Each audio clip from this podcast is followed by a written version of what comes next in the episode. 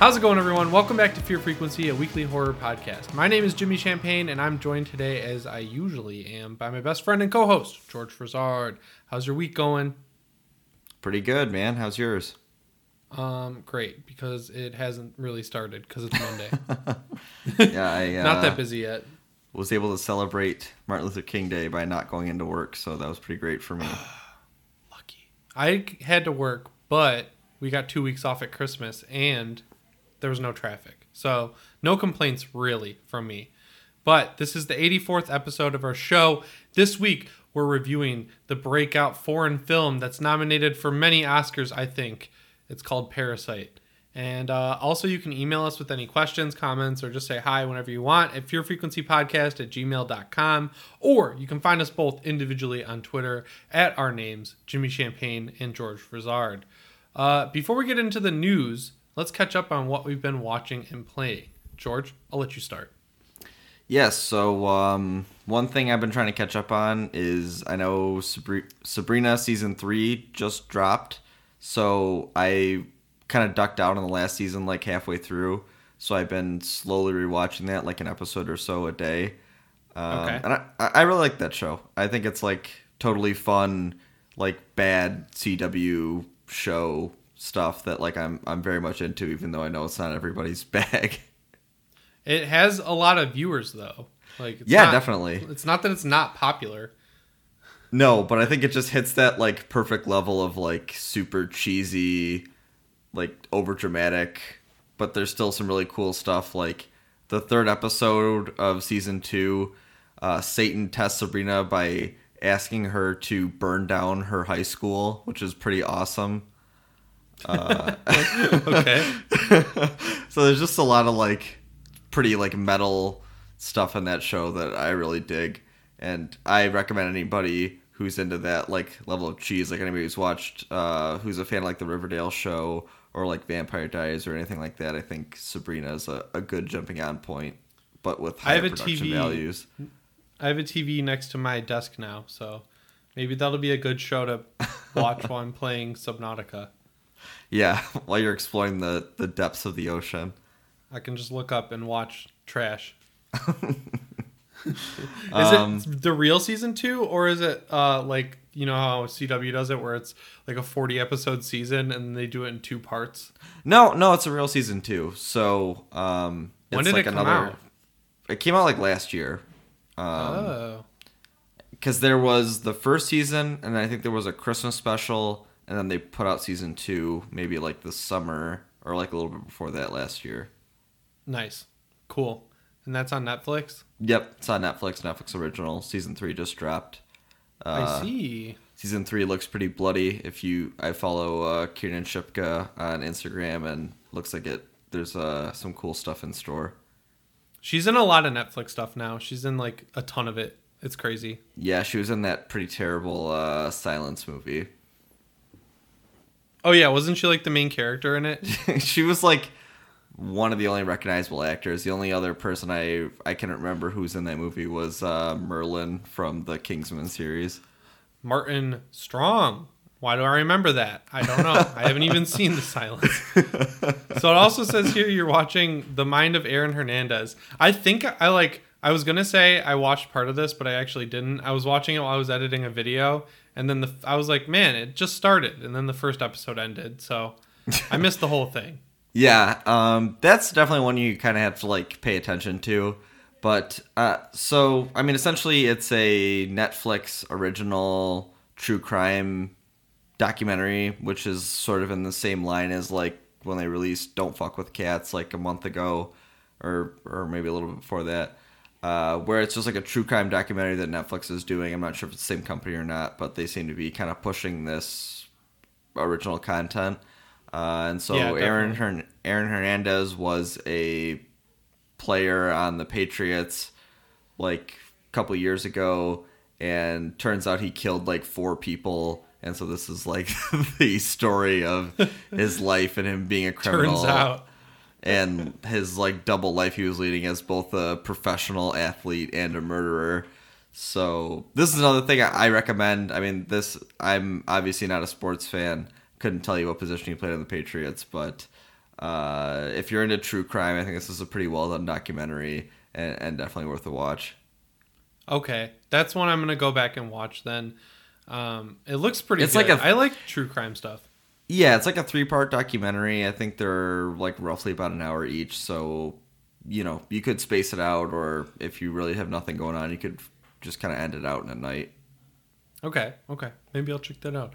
I think they're making way more of these true crime docs because that's what gets people to watch for a long period of time, and people don't really have like a barometer for quality on those things. I Yeah, don't feel like because they're just like, oh, I will blindly accept everything that's being said here. yeah, like people don't really fact check anything that's in those, but if it's like interesting enough or outlandish enough, they'll watch the whole thing. And Yeah. uh, I, I'm sort of in that boat too, but I'll I'll actually go in and like try to read some stuff about it like while it's on or, or afterwards. Uh, but I think this one's definitely interesting and worth a watch. Cool. Um, so Uh, I'm watching the Netflix Dracula show, which Oh, yeah, you you picked mentioned it up last week. After uh, I watched- talked about it. Yeah, and then I was like, ah, I don't know, it seems a little trashy. And then I was, it, was kind of like the perfect storm, um, where I was like looking for something to watch, and then I saw it on there, and I was like, why not? The first episode is awesome. It's like the first episode on its own is like a great movie. Yeah, the first episode is I think definitely the strongest in the the three parts. Like I I would have preferred if it like stayed in the like gothic original like vampire stuff more. Like if they just had the whole show based around that, I think it would have maybe turned out better. But I think yeah, I it's worth a liked uh, the whole plot line with the dude in his house. That was Yeah. sweet. Yeah, that the guy really shows cool. up he's just like oh ho, ho, i'm here it was weird so i was i was doing other shit obviously i was like editing a video again so one thing i missed do you know like you know how when he gets to the castle dracula's like old as dirt? Yeah. okay so like does he recognize that dracula is becoming younger? Because by the point he's younger it's like you know he's not he hasn't mentioned it i don't think. Um, so they sort of bring that up when he's because like it's told via flashback where it's like after he's already in the like the nunnery and he's talking about like his diary and like what happened to him the last like couple months or whatever. Um, what like the main nun, the who's talking to him, asks like, you know, like he's getting stronger and stronger as you stayed there, and you were getting weaker and weaker. So like I think it was just like he was so drained, like both metaphorically and like literally that it wasn't really something he was noticing because he was just so like tired and out of it the entire time and then like obviously the weaker he got the like less he was noticing things like him getting younger and like uh you know things like that Okay, cool. I like that first episode a lot. The second one, I was like, eh, it's okay. Third one, I like kind of got into a little bit, and I started to lose the plot for me just a tiny bit. But I liked the first episode enough. It was gory. The castle set looked really cool. Yeah. I liked the whole like werewolf transformation. that was cool I, i've seen a lot of people saying that like the confrontation between dracula and the nuns is like one of their favorite things they've seen this year where like he he like throws the head to the pack and like comes out of the wolf and everything and i mean that that is like definitely a really cool scene Yeah, and I like how uh, Van Helsing. Wait, so, all right, guys, I'm gonna spoil something, a character moment that you're not gonna want to know. So skip ahead like 15 seconds. I like uh how Van Helsing is like revealed, how she's Yeah. the nun. It's yeah like, i oh, thought that cool. that was cool too because like i was thinking about that while i was watching it like well who's gonna be like that character in this and then i thought that was like a cool like turn the trope on its ear reveal Yeah, it's weird that someone sat down and was like, "We're gonna remake a Dracula show," but it's original enough. I like the gothic setting. I feel like you can never really go wrong with Dracula, and just like doing the actual story right is cool. But the guy they picked to play Dracula is also uh, pretty good in the role. It's just overall, I see what you mean about these BBC shows like being very high quality. Yeah, I mean, uh, definitely for these like this style show where they'll do like three episodes a year or like every two years. It's it's really not about like I think with a lot of American TV, it's like there's a cool idea and like milk it till it's dry and like the last season sucks. And BBC Right. is like not that style. Like if they make something, it's like because they have an original idea or like something they want to showcase, and then once they make it, it's like that's like that's what we made. and like we're gonna make sure it's like as good as it possibly can be. I don't know. It's the British Broadcasting Company. I don't know if they get like money from the government, but that would make sense why they can have a little bit more leeway with what they're making if they do. But I do not know. I don't know how that how the politics of that works. Yeah, and I also watched the first two episodes of The Outsider, the new Stephen King show on HBO, and it was pretty good. It's a li- it's like a little out there. I'm like trying. I don't like when shows give me two episodes and re- like don't tell me anything about what's going on. But it's really well made, and there's a ton of big named actors in it, and it kind of has a True Detective vibe a little bit, and it's interesting. I will definitely watch a couple more episodes, but people were calling those first two episodes like the best Stephen King adaptation ever, and I was like, based on what? Like, there's, if, if you've read the book, you know everything that's going to happen. So I guess you have a different perspective. But as someone who hasn't read the book, there was definitely not enough there to be like definitively this is the best Stephen King adaptation. I, I don't know. I don't think at least, but it's well made. It's cool. Uh, it's like a cool cop procedural type thing where a murder happens and a guy gets accused of it, and then slowly as things unravel, it's revealed that like oh he couldn't have done it because he was actually in this place at this time, but we have CCTV footage of him here at this time during the murder. So it's like a cool doppelganger type thing and obviously it's on HBO, so it got a huge budget. But I, I think it's worth checking out, but I wouldn't get too overhyped on it just yet. Yeah, this is a show uh, I've been told to watch by a few people, and it's one that's definitely on my list of something to, to get around to. Uh, so I definitely want to check it out, but I haven't actually gotten a chance to watch any of it yet. Have you read the book? No, I haven't read the book either. So Okay, I'm- then I'd be going in like completely move. blind. Yeah. Yeah, just like let a couple episodes build up, I would say. I mean, I, I understand why they launched it with two episodes because you don't get nearly enough context for what's going on with the first episode.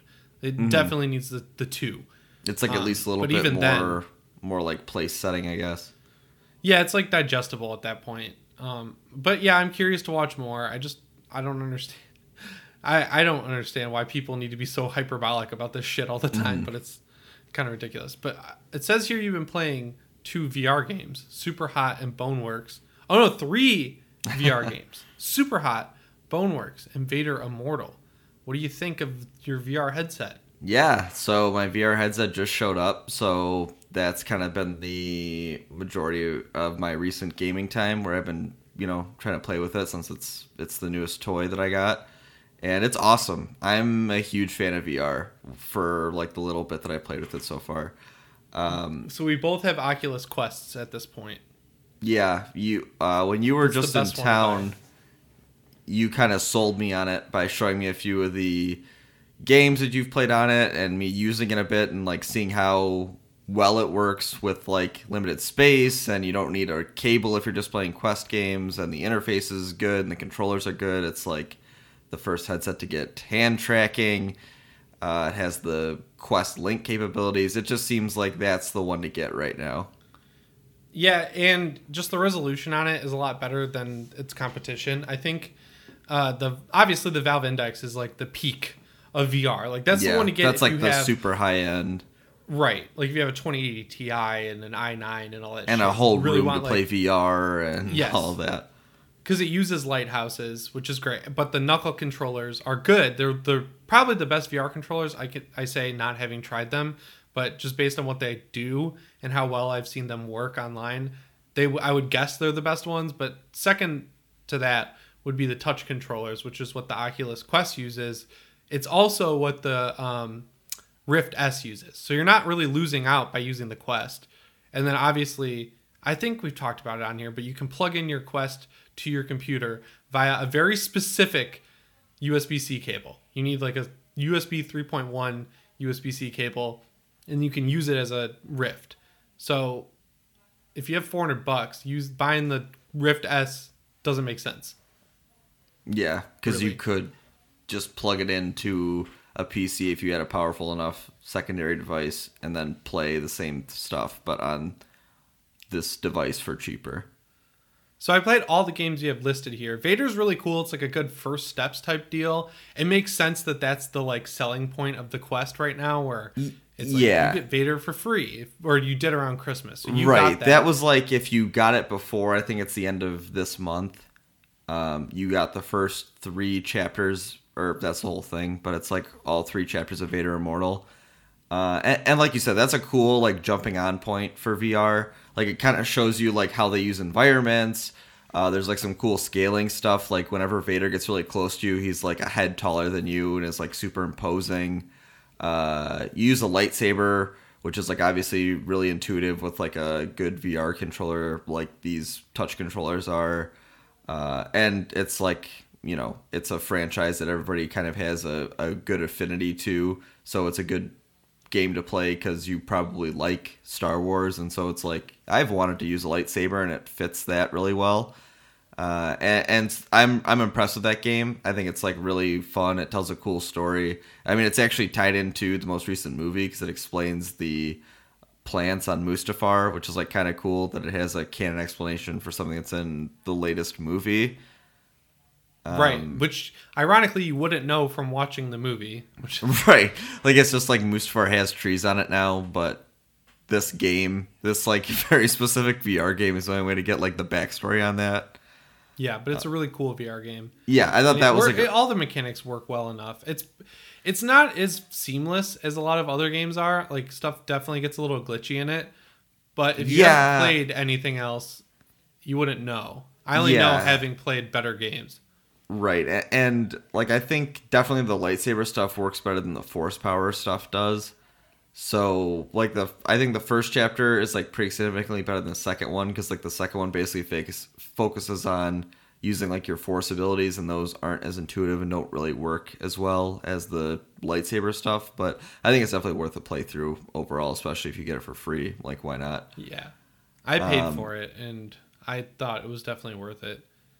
But you've also played Bonework. I mean, everyone's talking about Super Hot VR at this point. Like, yeah, it's Super Hot's probably one of the best VR games. It wasn't Totally. made originally for VR, but it just works really well in there because it's a game where time only moves when you move. Works really well. I blew through that in like one sitting. It was awesome. Or Yeah, and it totally like it feels like it was made from the ground up for VR. Like hiding behind mm-hmm. like m- things in the world, like being able to grab a gun out of the air and like dual wielding pistols and everything feels really cool. Like that's so far like one of the best feeling games that I've played in VR. Um, and I I would say like if you're on the fence, that is like probably a huge system seller in my opinion, especially on the Quest where you don't need to plug it into like a PC and you can have the full wireless experience. I think that's awesome. Where you can like lay on the ground or like duck behind stuff and move around. That's just like a really awesome experience. But the best VR game. uh, But the best VR game Boneworks. is Boneworks. Um, so good. Boneworks is awesome. That's like the I've heard a few places call it like Half Life uh, 2.5, where it's like this physics based, sort of looks like Source Engine style game, uh, and it's so far the VR game I played that has the most like attention to detail, where like swinging a sledgehammer with one hand won't break a window, but if you hold it with two hands and grip it the right way and swing it, then it will break a window. Like it has total, you know, everything. in The environment has physics. Uh, guns are, you know, control as well as like Pavlov, which is the other like big, huge shooting game where you have to actively like reload and cock your guns before you use them. So it's like totally immersive, really cool. Some awesome puzzles. Um, I mean, just everything about it is like totally polished and and super inventive. Like the most ambitious VR game for sure that I've played. Yeah, I loved Boneworks. It's so awesome. I keep going back to play it. I've just still been playing Subnautica, um, which is one of the best games I've ever played. Hand like easily, it's so good. It's like an open world. I talked about a little bit last week, but if you guys haven't heard that yet, it's like an open world underwater game where it's a survival game like Minecraft or The Forest or something like that. But you always have a goal. Like your ultimate goal is to build a rocket ship to fly off this planet but the rocket ship plans are on the ship you crash landed on. So it's like you have to build up your like equipment to the point where you can break back into the ship you crash land on, make your way through it, and get the plans for the rocket. But tandem to that is a whole plot line about these people who lived there for a long time. They were like researchers. There's like a whole alien plot line trying to figure out why ships keep getting shot down on this planet. It's so good. It's really delivered well. At first I was playing without a guide and it was totally fine, but then like there's no map in the game, so using a guide towards the back half just makes everything a little bit more fun, but man, that game is so good and it's only $20. It's also um, so much included content out of on Game Pass. For Yeah, there's an Xbox One version. I think it's out on PS4 too, but it was in it was in early access for a little while. So it's also on Game Pass had it. for PC. Okay, cool. So yeah, if you have Game Pass, there's like no reason not to play it. It's so good. It's one of the best games uh, like ever. Honestly, so good. And then this week, there's this game called Walking Dead: Saints and Sinners coming out. I've been looking into that, and it's for VR.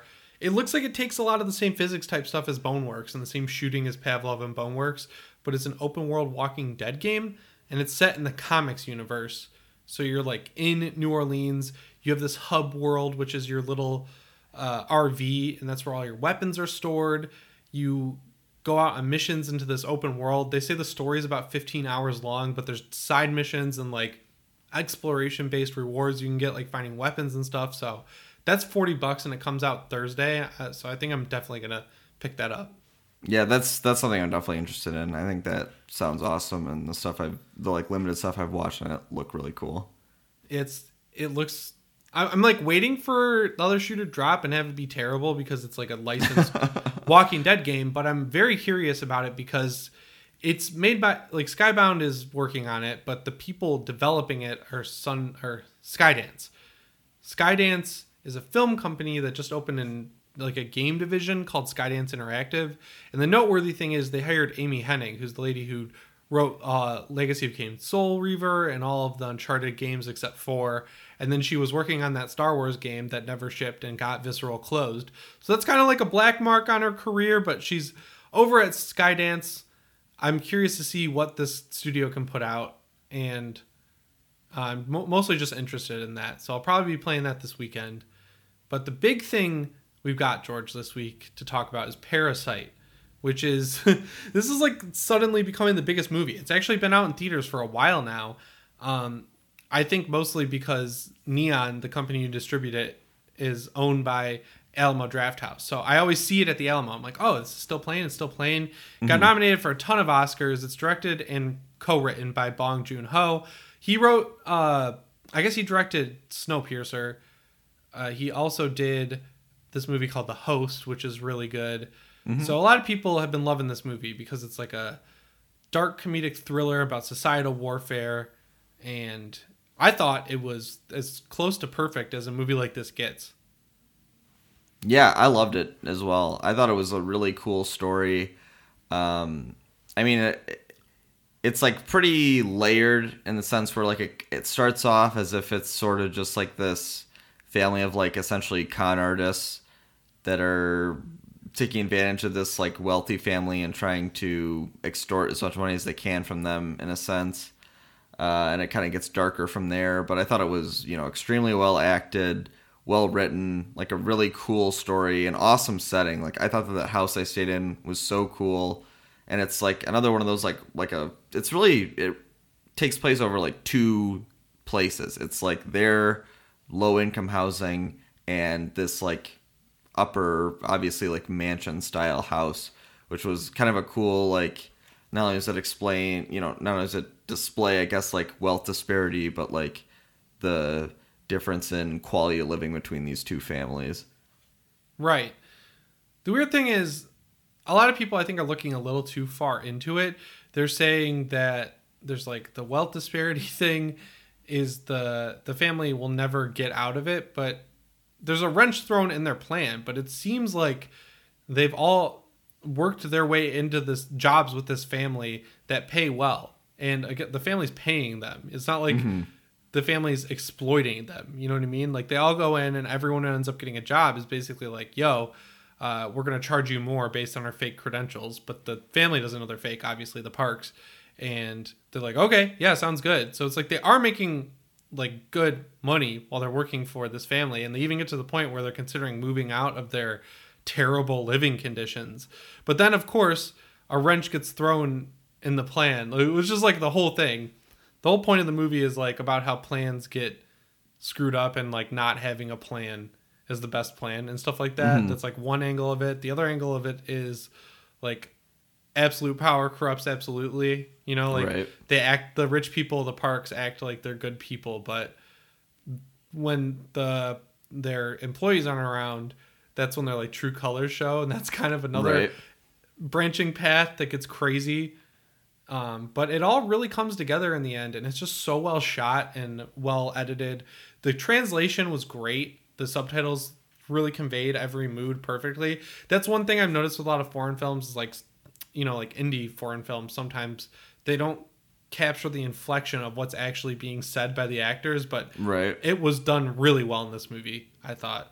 Yeah, I mean, I thought that I think like a lot of the strengths of this movie are basically that like it it plays with tone a lot, where it it'll go from like kind of like happy go lucky or like you know like a kind of happy moment to like a psychological thriller within Yeah. this like within the span of a scene, and it'll go from like super tense to you know like you're like getting to know characters and you can really like feel for them and, and understand their points of view really easily uh, and, I, and I thought that was just done really well and like i said before like very well acted the story was like a, a real thrill ride for me like i didn't know where it was going from start to finish like where you know it seemed like every decision they were making i was like on the edge of my seat not sure what was going to happen next Right, I was always wondering what the end goal was. for Right. The, um, I don't like uh, the, all these characters have like the most Korean names, so I don't really know how to say. The Parks are the rich family, and then the other people are the not rich family, but they all have English names like Kevin and Jessica and stuff like that. And I I wanted to know like what that the the poor family's eventual goal was, you know? Right, and I mean, it seemed like at some points they were they had like some big plans for the future, but then at other points they were like, "Well, how are we going to make those things work?" So, is that Yeah. really a feasible future, or is it not? So And you can that was really an see- interesting. Yeah, you can see their plans getting kicked back every time they have like one step forward. It's like two steps back. Right. But I can definitely see why this movie's catching on with uh, you know everyone right now, because you know it. People are trying to extrapolate this South Korean mindset onto like the American mindset, and I think it works in some ways, and I don't think it works in others. But the movie really does a good job at opening a door into like its world. It helps you understand what's going on in Yeah, South. Korea. Like you get a great South Korean perspective, and that's what I personally appreciated about it a lot. I thought it was really good, and I Uh, saw yeah. that uh, Bong Joon Ho was like people were like, "Oh, he should do a Marvel movie," and he was like straight up like, "Nah, not for me. We wouldn't work." I was like, "All right, that's cool. That's all fucking awesome." Yeah, I mean, it's just cool too that like, uh, like I, I was trying to think about the last like really popular foreign film I could think of, and it, it was another South Korean. I, I guess if you want to classify this as like a horror movie, uh, was Train to Busan. I think was the last like really big foreign film that I saw like a lot of people from different walks of life like recommend or talk about. Um, so I, I think it's just cool that like South Korea is sort of coming into their own in in like foreign films where they're actually making entertainment that's like getting recognized around the world. Yeah, I, I'm really excited for Train to Busan sequel, which comes out this year. That movie's like turning into a whole universe. And then there's another foreign movie that a lot of people are talking about was One Cut of the Dead, which is actually on Shudder now. So I really want to check that one out. Um, but this is a great entry point for foreign movies. I think it's very accessible. Yeah, it's very accessible. I think it deserves all the credit that it's been getting. Like on these, like I think it's extremely well written, well directed, well edited. I think you know whatever it wins on this, uh, like award circuit, I think it completely deserves. Yeah, I want to see what's going to happen with it because I know that the director Bong Joon Ho, he's like turning it into a show on HBO. It's going to be in the same Oh, really? universe. It's not just like a literal adaptation of it, I guess, but it's going to take the themes and ideas of it and turn it into an HBO series, which I'm assuming means it'll be in English. So I'm curious to see how that translates over and how the story will be changed. Yeah. Because I think it works really well for Korea, you know? Like I think it really shows uh, like both sides of what it's like to live there. But even in the like I guess quote unquote poor areas of Korea, it looks so like cool. Not it doesn't look cool. It looks like it's well portrayed on screen. Like Right, it's like- shot really well to Yeah. make it look nice, even though it's like not necessarily the best place to live in. You know. Mm-hmm. I thought that Yeah. was really cool. Just the shot work overall is great. There's tons of, you know, good sequences that are filling in gaps with like walking from one place to another, whereas other people are driving. They really hammer home basically how different the two walks of life are in this movie. Exactly. Yeah.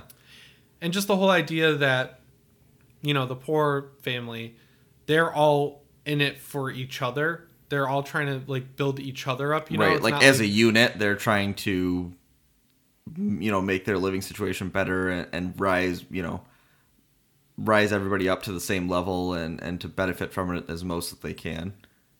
Yeah, and then the mom in the rich family, the Parks, kind of just sits around. The dad's kind of doing everything. They hire a housekeeper. Just, it's hard not to talk about this movie without talking about the twist because that's where it really goes from like an eight to a ten for me. Right. Just when you realize what's going on, it's ridiculous. The guy, there's a character who comes in, and the guy they get to play him is just like insane. A- an absolute nut job. Like Yeah. I believe that guy is actually insane. Yeah, he's got the the thing that um, what's his name? Bill Skarsgård has, where his eyes kind of go the different directions, Right. and it just kind of Yeah. like Like he looks this unhinged every time look. he's on screen. yeah. Yeah, there's only literally literally one thing that kind of just lost me for one second in this movie, and there's a character who gets injured. I'm not going to say where in the movie, but they very very clearly should have died. Like there's just no reality in which they would live in this situation, and then they do. And there's a situation where another character has something happened to them, and it's very clear that they could have lived through this and they don't. So that bothered me. I was like, oh, come on. Like, it- the, the, logic leap required to accept that a character lives through what they go through is just kind of Yeah. out there, in my opinion. But that's my only flaw with this movie, honestly. Just Yeah, the score was personally, great, Uh, I gave it. everything. Yeah. I I was a huge fan of it. Personally, I gave it a five out of five on Letterboxd. Yep, me too. So I highly recommend Parasite. You can still go see it in theaters, but I bought it on Amazon for fifteen dollars, and that's about what I would pay for a movie ticket. And I got to watch it in bed on my iPad. You know, someone got really pissed at me. They're like, "Oh, you need to see this movie in theaters," and I disagree. I don't think there's anything like it's really well shot. Obviously, that's what we're talking about, but there's nothing over the top about it. You know? Like, no, definitely. I mean, everything. I don't think there's like there's no really like insane visuals that you would need to see in like an IMAX screen or whatever. The story is like pretty intimate and Mm. and like tight, so I don't really understand the the logic behind having to see it on like a full like a 120 foot screen or whatever. Yeah, this is the rare movie where I, I obviously think the best way to see it would be in a theater, but I don't think you're necessarily losing anything by watching it at home on your TV or your iPad. I honestly love watching movies on my iPad in bed because the screen's right in front of my face and I, I don't do anything else. You know, like it's like the best spot to like really take in a movie and watch it with some good mm-hmm. headphones. Um, that's how like my favorite place to watch horror movies. But also, a lot of people are calling this movie a horror movie. In no reality is this even adjacent to the horror genre. It is at best a thriller. It's Yeah. it's a dark comedy first, and then kind of a thriller towards the back half of a movie. But there, if you're kind of turned off by seeing this because you think it's going to be a little scary or something, it's it's not scary at all. It's the most. It's overall, it's just the word I would use to describe it is accessible. It's a very accessible movie. Yeah, definitely. I think it's just a really interesting, unique story that you're going to get drawn into as soon as you start paying attention to it. Yeah, and don't look up reviews or I wouldn't even watch a trailer just because there's twists that kind of get spoiled by the trailer. And don't let the reviews overhype you because the reviews are a little much. You know, you can say a movie's great without acting like nothing that came before it or nothing that comes after it is ever going to be as good. You know, Right. But I think it's a excellent movie. And I'm really excited to see more from this guy. It's not like he's this new director or anything. Like I've seen The Host. We both watched Snowpiercer. We know what this guy can do, but it's just mm-hmm. like he makes it look effortless, and that's what's really cool about him. Yeah, totally. I think he's got a pretty bright future ahead of him. Cool. So that's our review of Parasite. We're going to take a quick break and then we'll be back with our news segment.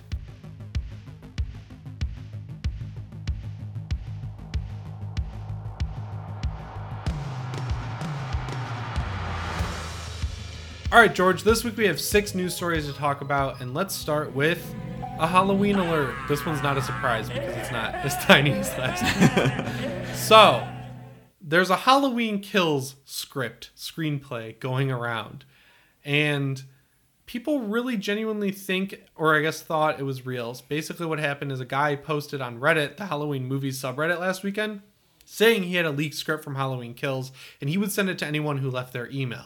Then throughout the week, he kept posting and posting and like arguing with people who were calling him out. He really looked like he was loving the attention. And then eventually he just decided to post it on the subreddit through Google Drive. Uh, immediately, I wasn't going to read it because I was like, if it's real, I don't want to know what's going to happen. Uh, Right. but if it, if it's fake, I'll definitely check it out. And then Ryan Turek said it was fake. Brad Miska said it was hilariously fake and started tweeting out lines from it that were just like so comically not not something going in script that obviously it was fake. Um, did you see any about anything about this? Um, I mean, I definitely saw a few people talking about it on the, I think it was like the Halloween movies subreddit, where people were, um, you know, talking about it as a supposed leak, but kind of speculating on what could happen based on this, and and kind of buying into the, I guess, quote unquote hype that this was the the script that leaked. Um, but I didn't really see any like direct quotes or or scenes from it because, like you, I was trying to avoid avoid it in case it was real because I wanted to be you know fully into it once the movie actually released this year. Okay, so once I realized it was fake, I started reading it, and yes, it is 100% fake. What this person did is they took the teaser we got in October, you know, that behind the scenes teaser that's just a Right. collection of shots. They took all of those moments and wrote a script around them. They put in the time to write a 100 page screenplay around behind the scenes footage.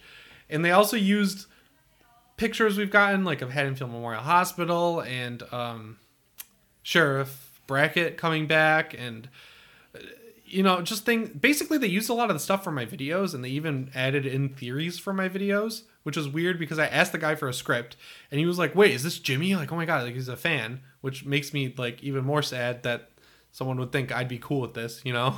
Right. Uh, and they, they they worked in just some terrible, bizarre stuff. Uh, there are tons and tons of different reasons it's fake. First one being it takes the teaser, lays it on chronological order, and then connects the dot. Second one being it's written by someone who speaks English as a second language, and people are like, "This is Danny McBride we're talking about." It's like, like what? the guy who's written like multiple very well received TV shows and is like a comical genius in terms of writing. yeah people i i don't understand why it's so hard for people to separate the character someone plays from the actual person but that's Yeah, exactly. exactly what's Like, going he's- on here like, he's not a brain damaged idiot Right. Like he's not And his i'm not character saying from that the Eastbound person and who wrote Down. this is yeah but the like level at which this is written is just like comically bad so i think it's like honestly rude and disrespectful to ever act like uh, you know two professional writers who are i think both oscar or at least emmy winners uh would ever have a draft like this unprofessional and just overall just terrible. It's bad. It's legitimately it's just legitimately bad. There's a line at the end where Laurie's like talking. She's like, "I'm not gonna create another Laurie Strode. I'm gonna go get him." And uh, Karen's like, "Mom, I love you. I've been with you, and I always will be with you." It's like so cheesy and over the top. when Lee Brackett's reintroduced, he comes up to Allyson and he's like, "Oh, your last name is Strode." And she's like, Yeah, it's been a rough night. And he's like, Well, it is Halloween. Everyone's entitled to one good scare. And then walks away. A, at that point, it'd be like 3 a.m. on November 1st. So, like, it's stupid. And the people are like, Oh, but they they they knew Michael had a Halligan tool. It's like, Yeah, that was in the, the teaser. He comes out of the house with the Halligan tool. So they, they really did just like, just fill it in. Right, just try to like fill in what has already been shown to everybody. Yeah, and you and I both know something that's going to be in the movie. Uh, Yeah, and that I'm gonna say on it, wasn't- obviously, and that, That wasn't, wasn't, in the like- script. Yeah, and we like yeah, that's all I'm gonna say on that. So, but I I out just to firmly debunk this. I messaged Ryan and I was like, "Yo, this is fake, right?" And he's like, "Yeah, it's hilariously fake. It's terrible." And people are saying that he was doing damage control. If this was a real script, he wouldn't be allowed to even talk. He wouldn't even be allowed to like reference that he knew it existed. The- Like what happened with Star Wars. No one involved with Star Wars was going to talk about the leaks because they could lose their jobs. And that's what would happen here. And then people were saying that Brad was doing damage control by saying it was fake. And it's like, what the fuck are you talking about? Brad leaked half the shit that we know about this movie. What does he care about covering for a corporation? He doesn't give a fuck. If he had the script himself, he'd probably be the first one to post it on Bloody Disgusting because at that point Right. it's public knowledge. So I know it's fun to get be like, oh, the script leak, I can read it, I know it's going to happen in the movie early, but this isn't real. There's no argument to be had. No one's lying to you. There's no conspiracy here. I feel I feel like this is what happens when people think people get paid to write game reviews, you know, like Right. paid off by the publishers. It's just like, no, that's not happening. But um I, I did a whole video on it where I basically went line by line through the script and was like, here's everything that's wrong. And one of the biggest things that's wrong is that the, you know the black lady in the nurse costume from Halloween 2018 who's in the teaser for Kills? She's like unloading a deagle into Michael. it looks like. Uh, the script says that she's Julian's mom, but that was debunked a long time ago. Like Turek was like, "No, he's she's not Julian's mom." so that should have been the like final nail in the coffin. But people want to act like they know what they're talking about when they don't. I guess it was what it really comes down to. Yeah, I mean, to me, the most shocking part is that someone took the time to write a hundred page fake script for this movie. Like, I I, know. It's, just don't like a- understand that time commitment. and credit where it's due, it is formatted like a screenplay. um, but it's also full of insane grammatical errors. Like every every time there's a plural of a word, they use the possessive apostrophe. So it's like police officers enter the house. It's police officer apostrophe s. and then there's one paragraph on the first page where it happens in three sentences in a row. It's like sirens with an apostrophe, like sirens blare, wrong. Mm-hmm. Police officers, wrong, and firefighters, wrong. It's like that's the first page, and people are gonna act like this is anything. Right, that it's a. So- credible source for like what's going to actually happen in the movie. Yeah, and uh, Lindsay Wallace is introduced with a line that says, "Lindsay Wallace is introduced. She's all grown up now, and she looks great." and then there's line they actually write uh, laughs into the script, so it's like ha ha ha ha ha is like written in. There's a part where it says John Carpenter's score kicks up. like people are like, It's no, this is definitely real. It's like, come on, Yeah, I, I couldn't like like I said I didn't read it, but Mm-hmm. from these short explanations, I can't believe anybody was ever fooled by this script. yeah, I know. I, I I'm just assuming it's young people, younger people who don't wouldn't know any better that are like, oh, maybe it's real. yeah, but- like the Child's Play 2019 fans that read this and they're like, I know the movie, and I don't have to take my mom to the theater to buy me a theater ticket. oh, did you just read a message from our Discord? okay, so next up here we have the underwater director has confirmed that the monster in the movie is actually Cthulhu. His name is William Eubank. Uh, what do you think of this, George? So, uh, the most surprising part of this article to me was that Cthulhu is apparently in the public domain now, so anybody can use Cthulhu freely. I guess that Um, makes sense because like Cthulhu Saves the World, your favorite game. Right. I mean, I guess like I I guess it makes sense, but I guess I, I didn't really think about it that way. Like I didn't really assume that it was like a like I thought someone would probably be protecting the legality of it or someone would own the rights to it, but I, I think it's cool. I mean, obviously when we reviewed the movie and, and when I saw the movie I thought it was you know, very Cthulhu esque monster, like definitely Lovecraftian themed. Yeah, Um, but it's cool that you know it's a public domain character and that the director intended that to be the actual Cthulhu. Like I think he's a super awesome character and he looked great in the movie in my opinion. yeah. So specifically, what he said to the YouTube channel Mr. H uh, is that he has written the script. Oh no, he was written in the script as a big whale-like creature, It was called the Behemoth, and in designing the movie, they were done shooting, but they obviously never shot the Behemoth because they were gonna put it in later in post. And then he was like, "Well, we were early enough in the design where it was able to shift it to a more mystical being." So then they were like, "Okay, we're just gonna make it Cthulhu." And apparently, you can see his wings, which is awesome. I didn't really see that because it Yeah. was honestly the smallest movie screen in the whole theater. But Yeah, mine too. That would have been cool to see that in Dolby. I I wish that they put that in there instead of 1917. But you know, what are you gonna do? Overall, yeah, I wasn't able to see that in mine, like, or, or I just wasn't paying attention to it. But uh, definitely cool that there's like enough people out there, like directors and and things like that, that are excited about Cthulhu and want to actively include him in their work. Like, I, I think that's awesome.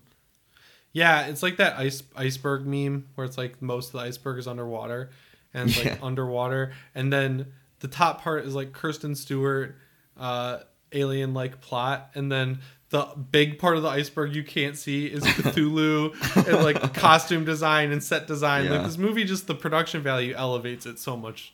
I think it's really good. I, again, people need to go see it. Yeah, and I mean, I guess sort of a spoiler that like Cthulhu's in it, but I would assume that would actually entice people to go see the movie as opposed to like Right. discourage people because they're like, oh, the twist is ruined. So I would say if you had any interest, um, go see it because I I think it deserves any kind of ticket money that it's going to get for these short run that it's going to be in theaters. Yeah. So next up, we have some exciting news. It's it's kind of disappointing, but kind of exciting. Uh, it's exciting for a reason I'll talk about in a second. So Fede Alvarez uh, is not directing Don't Breathe 2, but his co-writer Rodo Se- Sayagues is, and it's I guess it's called Don't Breathe Again. Uh, and there's no plot details yet, but it's set several years after the home invasion of the first movie, and the blind man is living in quiet solace again until his past sins catch up to him. The reason it's exciting is because Fede Alvarez did a poll, remember last year we talked about, and he said, What should I work on next, Evil Dead 2 or Don't Breathe 2?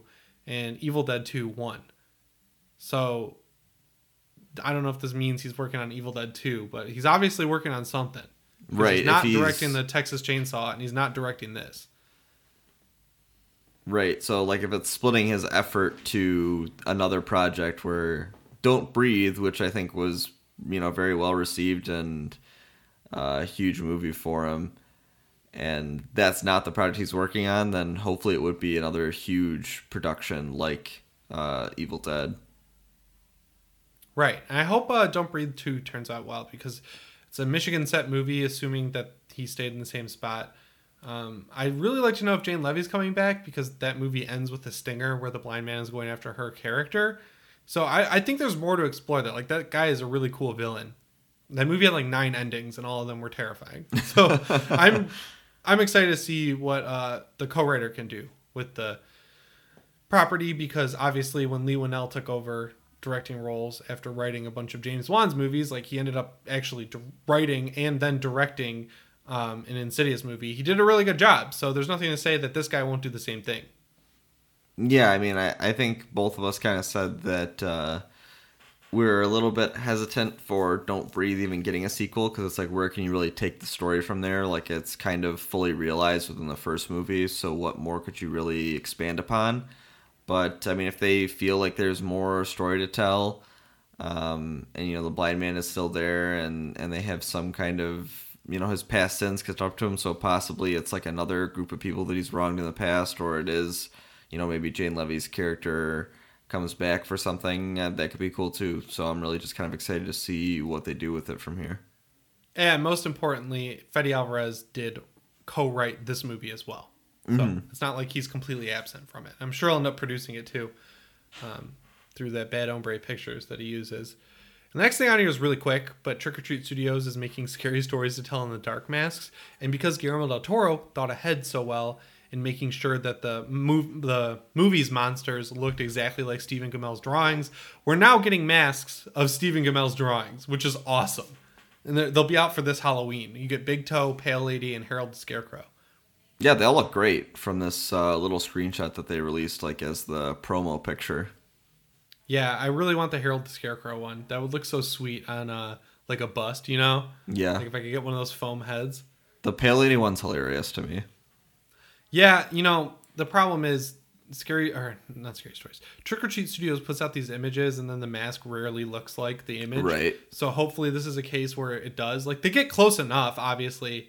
But the big thing that usually needs to be done with their masks is that they need to be repainted. So hopefully Yeah, they like- turn out looking as well as this does. Yeah, usually attention to detail isn't uh, the strong suit. Like they look, you know, from like ten feet away, they look okay, but when you get up close, they're not quite, you know, movie quality. Right, and you know, to be fair, their masks are definitely in a cheaper price range. You know, like the Halloween mask was sixty bucks, which which is That's affordable. pretty good. Yeah, and if you if you know how to repaint it, it's an easy process. So it's not it's not like they're terrible masks or anything like that. They're they're good for what the price is, but sometimes the advertising doesn't match up, and I think that's a little bit of an issue. But um, another thing where the advertising didn't really match up to the final product is that Three from Hell comes to Shudder in February. It's coming out on Thursday, February 13th. I guess it, I, I wasn't sure if Shudder was going to be like a streaming platform for this, but it makes sense because they were the official streaming partner for 31. And I think it did really well on that streaming service. So now that I can watch it without buying it, I will definitely check it out. Yeah. I, mean, the weird thing is, it always kind of felt like it was supposed to be a VOD or a straight to streaming service movie because, Right. I mean, like right from the beginning, it it didn't really have the budget it- that the other movies did. It was kind of like hurting for funding. It seemed like you know it was a very limited release in theaters. So it seems like it almost should have just been a Shudder release from the start if they really wanted to get like the most eyes on it when it came out. Um, Yeah, it was released through Fathom Events. I've only been to one Fathom event, and it was like a Mystery Science Theater 3000 revival screening of Dawn of the or Night of the Living Dead, and it was really fun. But I thought like Fathom Events is usually reserved for anime and shit. But Yeah. that's how Rob Zombie decided to release his new movie. But yeah, it really did seem like something that would end up on Shudder. That's a great point. So I'm glad it is because that's kind of like the perfect spot for it. I feel like a lot of his fans will shell out five bucks to watch it if they haven't seen it yet. You know? Yeah, I mean, honestly, like you were saying, you know, in, in a forum like this where it's a streaming service I already pay for, this makes me much more likely to watch the movie because it's something that I can just throw on uh, without having to rent it through another streaming service or something like that. Exactly. And then the last news story we have here, I kind of saved the best for last in terms of things I'm excited about. So Daniel Myrick sat down with, I think the podcast is called The Boo Crew. They're over on Bloody Disgusting. And Daniel Myrick, for those who don't know, is the co-director of the Blair Witch Project. And he sold the rights, he sold his stake in Haxan Films to Eduardo Sanchez a long time ago, which is why Eduardo Sanchez used the name to make Exists, which is that Bigfoot movie we watched over break. Yeah. Um, but he said so. Daniel Myrick sat down with the Boo Crew and he was talking about uh, why he never really went back and worked on Blair Witch. And he says Lionsgate hasn't been too interested in their input, which is sort of ironic. And he said, but whenever they're ready, him and Eduardo Sanchez are hanging out if they want them to come back and take a stab at it. He said, this is all like exactly what I've been saying for months, especially in my documentary. He was like, Ed and I wrote a sequel script. It's still on the shelf over at Lionsgate. We implied that the mythology goes before the Elly Kedward story because everyone thinks Elly Kedward's the witch, but she's not. And he said, he continued, I've been preaching this gospel, both Ed and I, for years. We set up a universe, a Blair Witch universe that is by design to be explored. As a creative person, I love the idea of having this standalone Rustin Parr movie or an original film that feels like The Witch, you know, a period piece.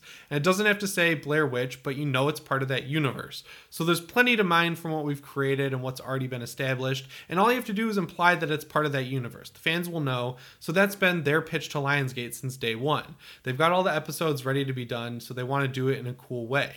And this is interesting because they we've heard that Lionsgate wants to turn Blair Witch into a TV show. Like that universe. And they've been mm-hmm. working on that for a while. It, it sounds like he's pitching it right now. you know, Right. like, I- I- tell all that's these definitely what it stories. Tell us sounds the like. Rustin Parr story. You know, we want to hear what what happened in Burkittsville before El- Elly Kedward. Like, really fill in the gaps. Yeah, I, I mean, the only thing that makes me weird about this is that Exist movie wasn't very good. So, yeah, it's good. That movie was pretty garbage. The, some of the shots though were kind of creepy, like with Bigfoot running next to him on the bike. Like that's still definitely some of the shots are creepy, and I think he should obviously, you know, both of them should be involved in like writing the story of it. Like they seem like the experts on it since they literally wrote the book on it. So I think they should be involved in, you know, if this does become a TV series, you know, creating creating the arcs, creating the characters, making the setting. But I think they should probably bring in maybe some other team to like maybe fine tune things or direct it while they kind of just focus on the story. Yeah, so he from what I learned when I was like digging into everything about the first movie, he was kind of doing a lot of the the legwork on building out the universe, you know. He was working with the guy who was coming up with the Stickman. He was working on with the guy who was coming up with the the book they ended up putting in the museum called the Blair Witch Cult. Like he's the one who kind of mapped all this out, and then Eduardo Sanchez was doing more of the directorial work. That's just how I kind of figured it out. So mm-hmm. this is this is the guy you need both of them involved. Basically, you can't have one or the other. They really are a team, like they're a duo, and they both pull different weight in different areas. So yeah, if they're going to do this, they need to bring them both back. The and it's definitely thing, though, wait, it, like yeah, you go it is a cool universe that has a lot to be explored. Like there's so much you can do. Like we obviously have, you know, like the Book of Shadows, which is you know not really a sequel. It just feels like another, you know, pretty bad like late '90s horror movie that they threw the title on to to try to get some views out of it. Yeah. Um, the remake, which you know, love it or hate it, it like you know, I think both of us kind of do have a soft spot in our heart for that movie, but there's really not been a lot explored in that universe that could and could be really cool if it was explored in a long form content like this.